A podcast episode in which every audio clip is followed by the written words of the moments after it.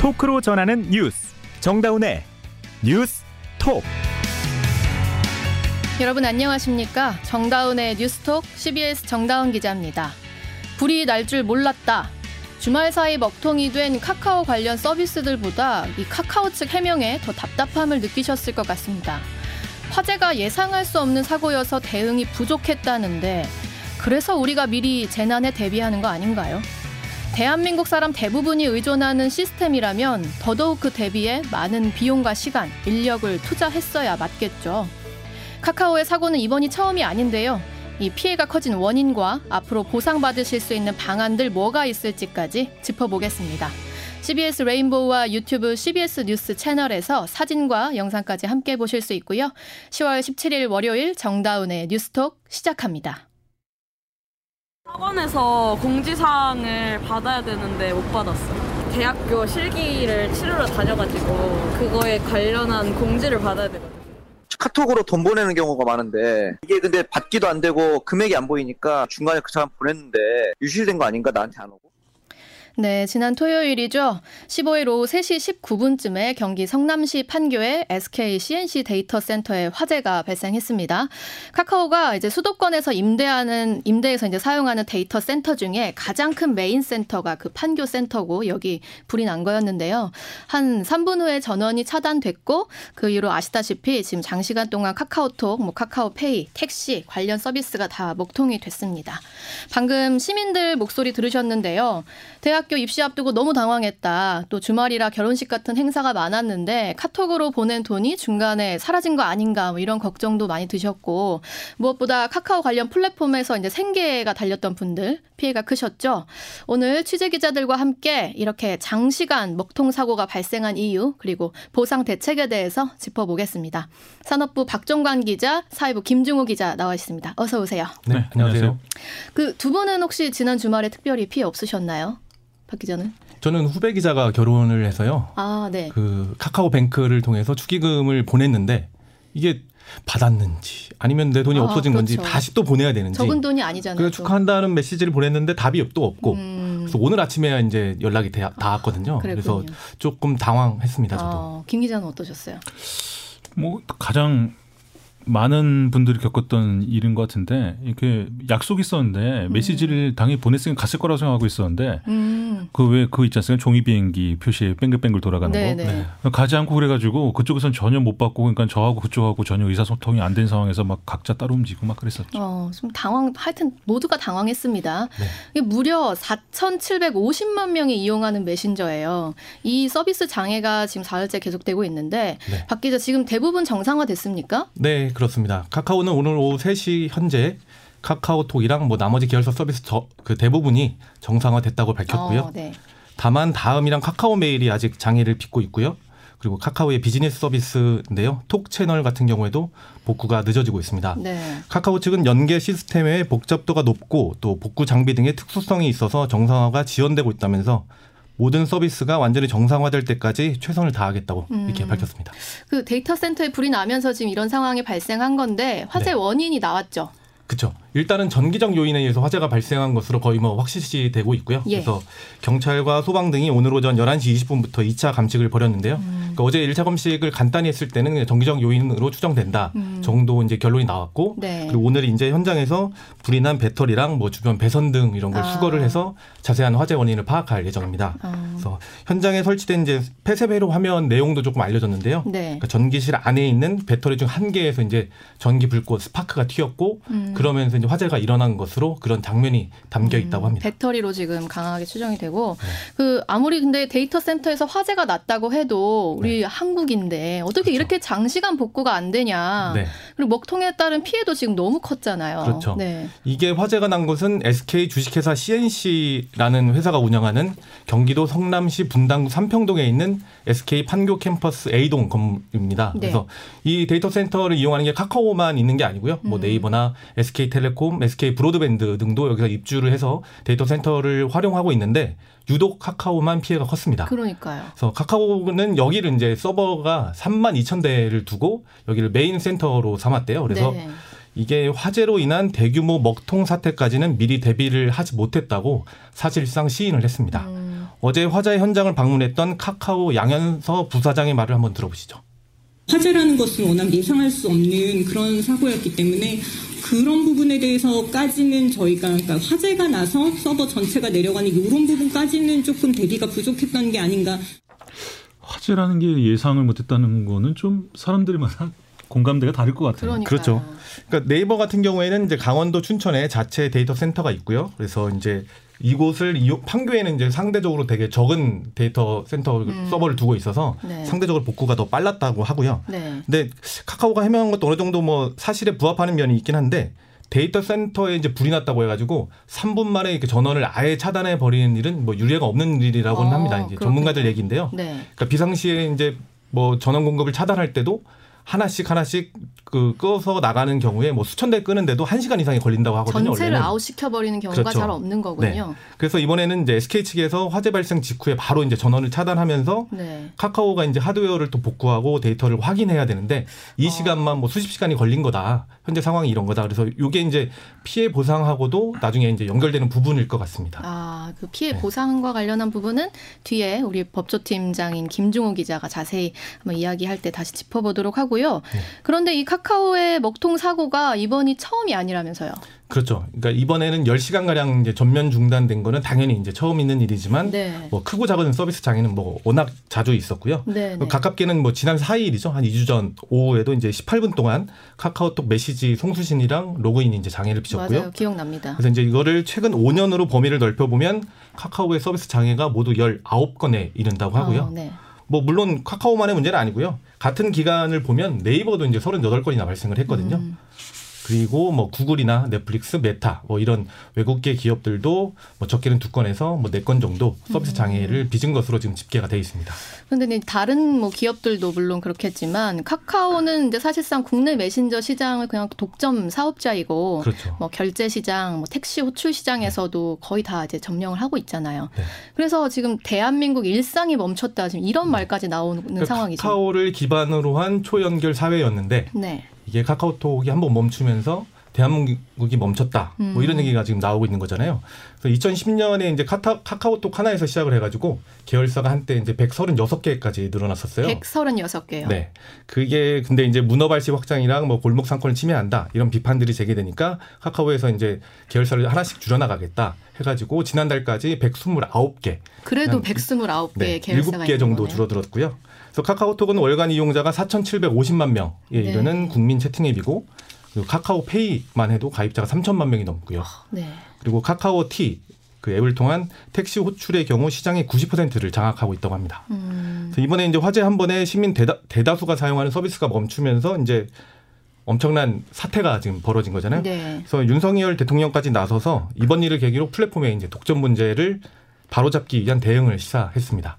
오늘 출근길 윤 대통령의 말을 한번 들어보시죠. 독점이나 심한 그런 과점 상태에서 시장이 왜곡되거나 더구나 이것이 국가 어떤 기반 인프라와 같은 정도를 이루고 있을 때는 저는 국민의 이익을 위해서 당연히 제도적으로 국가가 필요한 대응은 해야 된다고 생각합니다. 국가의 대응을 이제 대통령이 이야기를 했는데 지금 네. 논의되는 방안들이 있나요? 네, 데이터 센터가 이제 국가 기관 시설 못지않게 중요한 보안 시설로 이제 꼽히고 있습니다. 네. 그래서 2년 전이 2020년 기준으로 156개까지 늘어났고요. 데이터 음. 센터가. 그리고 2025년이면 180곳을 넘어설 전망인데요. 이게 데이터 백업 등을 하기 위해서 뭐 데이터 센터를 이중화하거나 음. 뭐 다른 재난 관리 계획을 내고 국가 재난 시- 관리 시설로 지정해서 관리하는 방안 뭐 이런 것들이 2년 전에 이제 국회에서 원래 추진을 했었어요. 근데 당시에 이제 과잉 규제 논란 때문에 음. 입법이 실패를 했고 네. 근데 이번에 정부가 카카오 먹통이 하루 만에 이제 이종호 과학기술정보통신부 장관이 현장에 가서 법제화 이제 필요성을 강조했고 야당은 바로 오늘 관련 법안을 발의를 했습니다. 그래서 국회 과학기술정보방송통신위원회 소속 더불어민주당 조승래 의원 말을 한번 들어보시죠. 여러 가지 재난 대비해서 이런 기본적인 계획들을 세우게 되고 이거에 따라서 관리 감독을 정부 당국이 할 수가 있기 때문에 어, 예방 차원에서는 지금보다 훨씬 좋았겠죠. 네, 현재는 이제 기간 통신 사업자, 뭐 SKT나 KT 뭐 이런 회사들이랑 그 지상파 방송, 저희 CBS 같은 경우도 포함이 돼 있고요. 그 종편 방, 보도 PP 사업자 등만 이제 국가 재난관리 체계에 포함이 돼 있는데요. 앞으로는 카카오와 네이버 같은 주요 온라인 서비스 제공업체랑 그리고 데이터 센터까지 음. 전부 이 국가가 재난관리시설로 지정해서 관리할 수 있도록 이제 범위를 넓히는 그런 내용입니다. 뭐 2년 전에 과잉 규제 논란이 나왔던 이유도 분명히 있을 것 같긴 해서 네. 뭐 입법 시도가 되더라도 좀 논란이 많을 것 같긴 합니다. 근데 어쨌든 지금 이제 제일 중요한 거는 이게 들으시는 분들이 이제 궁금하신 거 보상 방안일 것 같아요. 네, 그렇습니다. 김종호 기자 좀 알아오셨죠. 카카오 측 입장이 뭐예요? 일단 뭐 지금 시간이 지났다면 지났는데 아직 이제 전체적인 배, 배보상 문제로 보면 이제 초기 문제고요. 네. 공식 입장부터 일단은 좀 내놨습니다. 한번 보시죠. 보상 대책 소위를 꾸린다고 합니다. 그래서 네. 이번 장애로 피해를 경험한 이용자들 또 파트너 등 모든 이해 관계자들에 대한 보상 정책을 수립 하겠다. 음. 그래서 다음 주 중 자신이 입은 피해를 신고할 수 있는 채널을 마련하고 피해 신고 접수를 시작할 예정. 음, 또 신고 신- 접수 채널 마련한다. 예, 그렇습니다. 그리고 또 신고받은 내용을 기반으로 보상 대상 및 범위 등에 대한 논의를 진행한다. 뭐 이런 방침을 내놨습니다. 음. 뭐 플랫폼 업계에서는 통상적으로 봤을 때 이 서비스의 유료 무료 여부, 음. 그다음에 서비스별 약관 내용이 보상과 보상 규모를 가를 중요한 기준이 될 것이다. 음. 이렇게 보고 있고요. 실제적으로 지금 카카오에서 좀 기민하게 움직이고 있는 부분들이 다 유료 서비스입니다. 네. 뭐 예를 들어 음악 플랫폼 멜론이라든지 음. 웹툰 서비스 뭐 카카오 웹툰 이런 것들이 보면 이제 유료 서비스 부분에 대해서 지금 재빠르게 지금 보상책을 발표하고 있죠. 예. 그 이런 부분은 이제 좀 쉬운 부분일 것 같아요. 어떻게 보면. 근데 이제 어려운 네. 거는 우리가 지금 김중호 법조팀장 부른 거는 이제 이 화재 보상이 이제 소송전으로 만약에 가게 됐을 때 네네. 카카오는 입주해 있는 기업이고 SK CNC가 그 건물 그 건물주잖아요. 그렇습니다. 서로 그 화재의 책임 그 이 사건의 책임 미루게 될 것 같은데 어느 쪽의 책임이 좀 더 큰가요? 그러니까 뭐 먼저 말씀을 드리자면 어쨌든 큰 사고는 벌어졌고요. 그렇죠. 피해가 워낙 막대하기 때문에 사실 뭐 속, 그 속설로 이제 서초동이라고 얘기하는데 이 네. 법조계에서는 지금 이제 어마어마한 소송전들이 계속 기다리고 있는 건 사실일 것 같습니다. 음, 이두 가지 방향으로 봐야겠는데요. 한 가지가 지금 통상적으로 지금 그 이용자분들이 많이 관심을 가지고 계시는 카카오와 카카오톡 사용자 간의 피해 보상 소송이 되겠고요. 들어, 네. 다른 한 가지 지금 언급하신 거죠. 이 서비스 불통의 직접적인 원인을 제공한 화재를 두고 음. 카카오와 SK CNC가 다투게 될 구상권 문제입니다. 뭐 이 긴급 복구 체계를 제대로 갖추지 않았다. 이게 사태를 키운 거 아니냐. 음, 그리고 또 어쨌든 간에 이- 지금 현재 직접적인 원인이 되는 것이 화재인데 네. 또 화재에 대한 그 방제 대책 이런 걸 마련해야 될 것이 바로 그런 건물주들에게 있기 때문에 아무래도 지금 이제 구체적인 절차는 이렇게 될 것 같아요. 먼저 피해 그 뭡니까 이제 이용자들에 대한 피해 보상이나 이런 부분을 카카오가 먼저 빨리빨리. 나가고 음. 거기에서 생기는 그 보상금들 중에서 일부를 갖다가 다시 SK 쪽에다 청구를 하는 어. 그런 소송이 이어질 것으로 보입니다. 근데 뭐 법조계에서는 일단 지금 아까 전에 말씀 저 박종관 기자가 말씀하셨다시피 음. 지금 이제 전원을 내려버렸잖아요. 그렇죠. 삼- 그러니까 화재 원인도 중요하고요. 음. 그것이 어떻게 일어나는지. 사실 SK 쪽에 책임이 있어 보이는 건 사실이어 보입니다. 또 그게 어느 정도 있는지가 또 이 피해 보상의 규모를 결정하기 때문에 그렇죠. 이런 것들 좀 구체적으로 나와야 되거든요. 음. 그렇기 때문에 이 부분에 대해서 뭐 예를 들자면 SK의 배상 규모가 얼마나 될 것이냐 음. 이런 부분에 대해서는 뭐 굉장히 디테일한 부분이 될 것 같고요. 음. 일단 증권업계에서는 그 네. 카카오의 4분기 예상 매출액을 기준으로 해가지고 피해액이 뭐 150억에서 200억 정도가 나올 것이다. 어. 일단 그 정도 추산이 나왔고요. 뭐 네. 자세한 금액은 아닙니다. 그냥 네네. 4분기 매출에 비춰서 요 정도 장애를 빚었기 때문에 요 정도 음. 피해는 발생할 것 같다 그 정도이고. 나, 뭐 자세한 규모는 나중에 이제 밝혀지겠죠. 그래서 뭐 가장 좋은 게 보면 민사라는 게 형사랑 달라가지고 굉장히 case by case이기 때문에 이것만 넣고 딱 예측하기 힘들지만 네. 유사한 사례를 보는 게 좋을 것 같아요. 음. 그래서 이번 사태와 유사한 사건이 지난 2014년도에 발생한 삼성 SDS 과천 데이터 센터 화재라고 이렇게 다들 얘기를 합니다. 예. 그 당시 삼성 SDS 데이터 센터 입주사였던 삼성 계열사들이 고객들에게 피해 보상을 해주고 삼성 SDS에게 구상권을 청구했는데요. 음. 뭐 총 액사 구체적으로 나오진 않았어요. 네. 뭐 여긴 또 이게 계열사들이기도 하고 음. 같은 삼성 계열 기업이기도 하니까요. 근데 이제 삼성카드가 청구한 금액만 수백억 원대 아. 이렇게 알려졌습니다. 그러니까 뭐 증권 근데- 증권가 포함해서 하여튼 수백억 대를 예상해야 되는 거네요. 근데 이번 같은 경우에는 아무래도 이때 당시에 삼성 계열사가 입었던 피해보다 훨씬 더 천문학적이 될 수도 그렇죠. 있기 때문에 네네. 현재로서는 뭐 구체적인 액수까지 이렇게 짐작하는 건 좀 일러 보이고요. 어찌됐든 간에 어 다만 이쪽 SK 쪽에서 좀 이렇게 부담해야 될 액수들이 상당히 좀 부담스러운 액수가 될 것이라 이런 좀 음. 추정들이 나오고 있습니다. 자, 이 무료 서비스여도 이게 그 지금 유료냐 무료냐에 따라서 또 보상받을 수 있는 그 결이 달라질 것 같다는 말씀 해주셨어요. 근데 이제 뭐 유료는 당연하고 무료 서비스여도 이제 사실 그 서비스에 우리가 생계를 의지하던 플랫폼들이 굉장히 많잖아요. 네, 그렇죠. 네, 그래서 소상공인 피해가 또 굉장히 이제 컸었는데 그 어떤 피해들이 있었는지 일단 현장의 목소리 한번 들어보시겠습니다. 저도 어제 손님 모셔다 드리고 막 카드를 대려고 하는데 이게 에러가 나더니 전혀 안 먹는 거예요. 그래서 뭐 지금은 그냥 그냥 보내드렸지 카드도 안 돼. 그 카톡 채널에 거의 근 500분 정도가 보시거든요. 근데 그쪽에 있는 주문을 오늘 다 못 받았어요. 평소보다 주문량이 적었죠.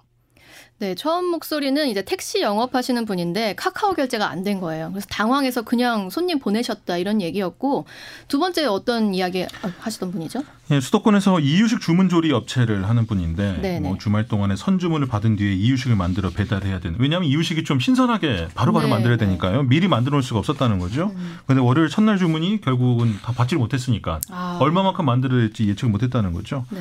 뭐 그나마 이제 일반 카톡이 복구되고 여러 서비스들이 복구되면서 이제 주문이 들어오고 있지만 지금 현재로서는 또 카톡을 대신하는 마땅한 다른 대안책이 없다고 합니다. 음. 그래서 뭐 소상공인들 같은 경우 카톡 외에 뭐 스마트폰이나 문자 메시지, 뭐 인스타그램 같은 개별 블로그를 통해서 뭐 주문을 받거나 이제 재확인하고 있는데 뭐 이 아무래도 그 예전에 그 카톡으로 해서 맞아요. 원활하게 네. 다 거기에 최적화돼 있잖아요 모든 게. 또 채널이 바뀌면 손님이 또 떨어져 나가기도 하고 하잖아요. 그렇습니다. 네. 그래서 뭐 이런 피해들이 계속 확산이 되고 있는 것 같아요. 그래서 또 음. 개인 온라인 쇼핑몰도 있는데 또 코로나19 이후에 비대면 마케팅으로 활로를 모색하던 중이었거든요. 근데 음. 또 이런 활로를 모색하던 오프라인 소상공인도 이번 사태로 좀 단단히 좀 피해를 보게 된 거죠. 네, 그 서초동에서 아까 좀 보고 있다 뭐 이런 말씀 하셨는데 네네. 약간의 즐거운 시선이라고 해야 되나요? 이걸 이렇게 표현하면 안 될 것 같습니다만은. 그렇죠. 네. 예. 그런데 이제 벌써 집단 소송 관련한 카페를 만든 로펌도 있고요. 지금 움직임이 심상치 않아요. 뭐 어떻게 좀 취재를 해보셨나요? 예, 뭐 방금 전에도 말씀드렸지만 아직 소송이나 어, 보배상 문제에 대해서는 초기 단계긴 합니다. 뭐 일단은 원인부터 나와야 되고요. 근데 어쨌든 지금 움직임이 있는 거는 어, 맞는 것 같습니다. 근데 이제 그럼 이제 피해자분들 같은 경우에는 가장 그 부분에 관심이 있을 거예요. 카카오로부터 도대체 배상을 받을 수가 있느냐, 네. 얼마나 될까, 가능성이 있느냐. 뭐 모든 민사 재판이 마찬가지겠지만 관건은 카카오의 책임이 있는지, 음. 그 다음에 책임이 있다면 그 책임의 규모가 얼마가 되는지를 규명을 해야 됩니다. 근데 우리나라 민사법상 특징이 뭐냐면 이 규명을 갖다가 피해자들이 해야 되는 거거든요. 음. 근데 이번 불통 사건 뭐 그 원인이 통상적인 해킹이나 장비상의 결함 이런 게 아니라 바로 데이터 센터에 있던 건물의 화재라는 점에서 좀 이 법적인 책임을 갖다 카카오에게 전부 다 묻기가 힘들지 않겠느냐. 음. 좀 규명하기가 쉽지 않겠다. 이런 시각들이 좀 나오기는 있어요. 음. 그래서 카카오가 이번 화재로 인한 불통 사건이 얼마나 불가항력적이었냐. 아까 전에도 뭐 저 저 인터뷰에서 나왔습니다만 뭐 전혀 예측을 못했다. 네. 어쩔 수 없는 인뭐 그런 자연재해 같은 것이었다. 이렇게 주장을 하겠죠. 다만 여기에 대해서 지금 현재 일부 로펌들이라든지 아니면 집단 소송을 갖다 준비하고 있는 쪽에서는 음. 그 위기 대처 능력을 갖다가 아예 갖추질 않았다. 음. 어, risk management가 되지 않았다. 이런 주장으로 맞설 수 있을 것 같습니다. 그래서 뭐 서버를 백업 서버든 이중화를 해야 하는데 이중화가 전혀 안 됐다든지 이런 부분이죠. 네. 또 신뢰로 보면 같이 입주했던 기업 중에서 네이버 같은 경우는 이 정도의 피해가 네, 아니었으니까요. 금방 복구했잖아요. 예, 그런 부분도 좀 비교가 될 것 같고요. 음. 또한 가지 관점이 바로 이 무상이냐 유상이냐. 아까 전에 아, 말씀드렸던. 네네. 그러니까 대부분의 경우 지금까지 보면 이 배상이나 보상을 받기 위해서는 계약 관계가 있는 쪽이 중요했거든요. 음. 근데 이번 카카오톡 같은 경우는 앞서 보셨던 부분도 그렇지만 대부분이 무료 서비스단 말이죠. 그렇죠. 요 부분이 변수로 작용할 것으로 보입니다. 네. 여기까지 듣겠습니다. 박종관, 김중호 기자 수고하셨습니다. 네, 감사합니다.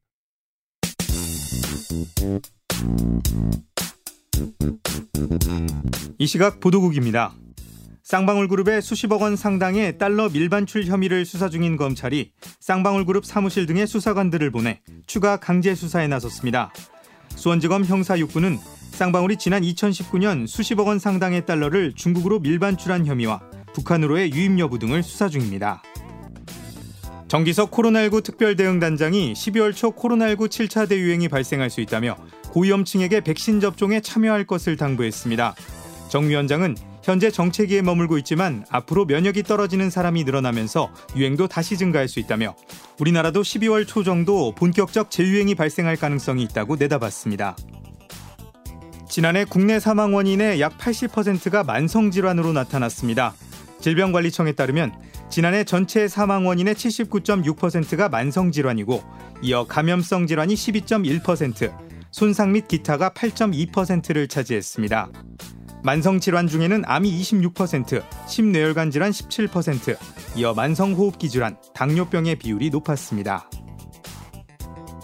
윤석열 대통령과 부인 김건희 여사가 이달 안에 한남동 관저에 입주할 예정입니다. 대통령실 고위 관계자는 이삿짐을 하나씩 옮기고 있다며 이달 안으로 관저 입주를 완료할 것이라고 밝혔습니다. 윤 대통령은 그동안 서울 서초구 자택에서 용산 집무실까지 출퇴근해왔지만 한남동 관저에 입주하면 출퇴근 시간도 기존 10분에서 5분 안팎으로 줄어들 전망입니다. 군 당국은 오늘부터 오는 28일까지 진행하는 호국 훈련과 관련해 북한 동향을 면밀히 감시하며 대비 태세를 유지한 가운데 훈련을 실시하겠다고 밝혔습니다. 김준락 합동참모본부 공보실장은 오늘 브리핑을 통해 호국 훈련은 연례적으로 실시하는 야외 기동 훈련으로 대비 태세 유지와 합동 작전 향상에 중점을 두고 내실 있는 훈련을 실시할 예정이라고 설명했습니다. 내년부터 음식 배달에 붙는 배달비 물가 지수가 별도로 작성돼 공표됩니다. 또 국민 체감이 큰 자가주거비는 오는 2025년부터 물가 지수에 포함될 전망입니다. 통계청은 오늘 기획재정위원회 국정감사에서 코로나 사태 이후 외식 가운데 배달 음식이 차지하는 비중이 높아지면서 내년부터 배달비 지수를 분리 공표할 예정이라고 밝혔습니다. 이 시각 보도국이었습니다.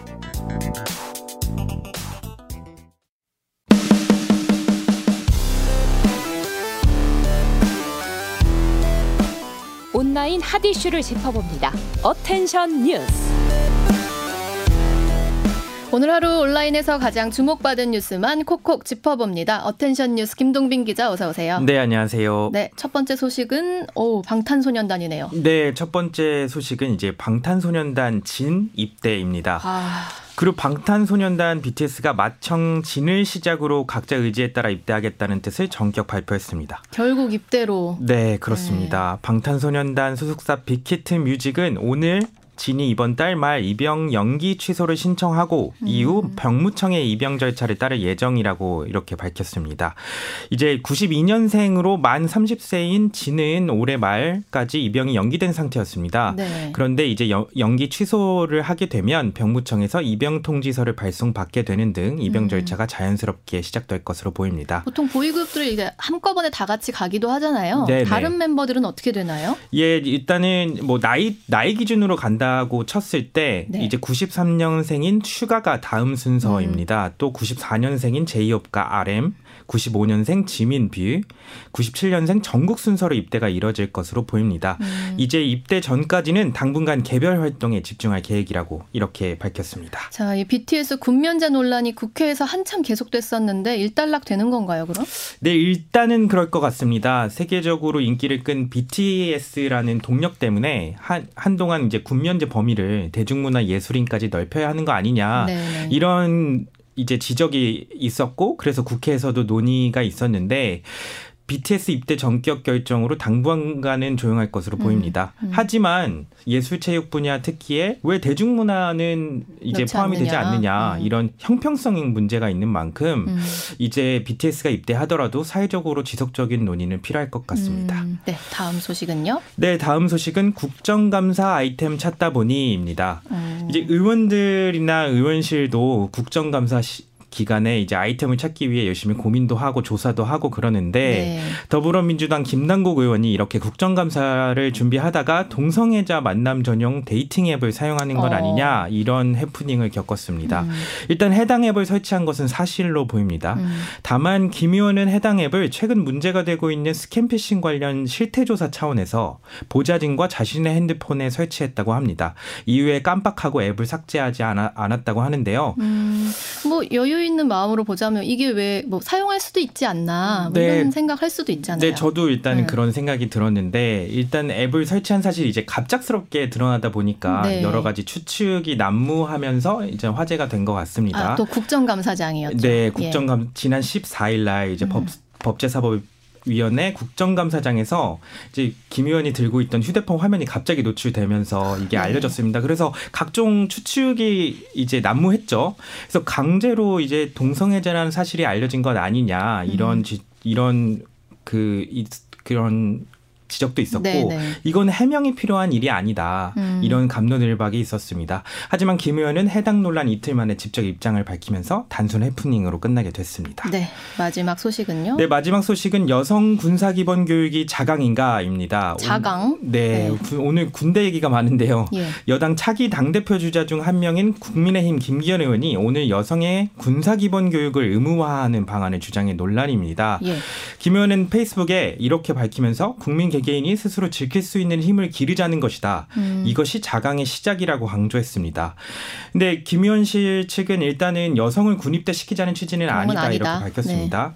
다만 전쟁 상황이 발생했을 때 여성의 역할을 고민해 보자는 취지일 뿐이라는 건데요. 음. 전쟁에 대비하자는 말이어서 좀 섬뜩하기도 합니다. 음. 네.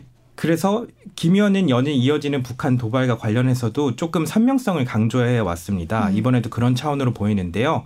하지만 선명성 강조도 좋지만 전쟁의 위협을 키우는 방향으로만 발언하는 것이 과연 옳은지 따져봐야 네. 할것 같습니다. 네, 여기까지 김동빈 기자였습니다. 이어서 날씨 전해드립니다. 김수진 기상 리포터. 네, 찬바람이 불면서 점점 더 추워지고 있습니다. 특히 내일과 모레 아침에는 때이른 초겨울 추위가 찾아올 것으로 보여서 오늘 밤 일부 중부 내륙과 강원 북부 동해안, 전북 내륙과 영남 내륙 일부 지역으로는 올가을 첫 한파주의보가 발효되겠습니다. 내일 아침 기온 대관령 영하 3도, 천, 철원 영하 1도, 서울 영상 4도, 대전 전주 5도로 올가을 들어 가장 추운 날씨를 보이겠고요. 한낮 기온도 서울 원주 청주 14도, 광주 15도의 분포로 평년 기온에 크게 밑돌아서 종일 춥겠습니다. 특히 현재 충남 호남 서해안과 전남 남해안 일부 제주에 강풍특보가 발효 중인 가운데 내일까지 찬바람이 강하게 불 것으로 보여서 옷차림 더욱더 따뜻하게 하셔야겠고요. 시설물 관리 잘 해주셔야겠습니다. 그리고 내일도 쾌청한 가을 날씨가 이어지겠습니다만 동해안 지역은 내일 새벽까지 비가 조금 내리는 곳 있겠습니다. 날씨였습니다.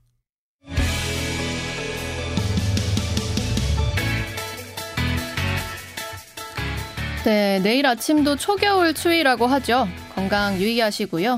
오늘 정다운의 뉴스톡이 준비한 소식은 여기까지입니다. 내일도 뉴스다운 뉴스로 뵙겠습니다. 고맙습니다.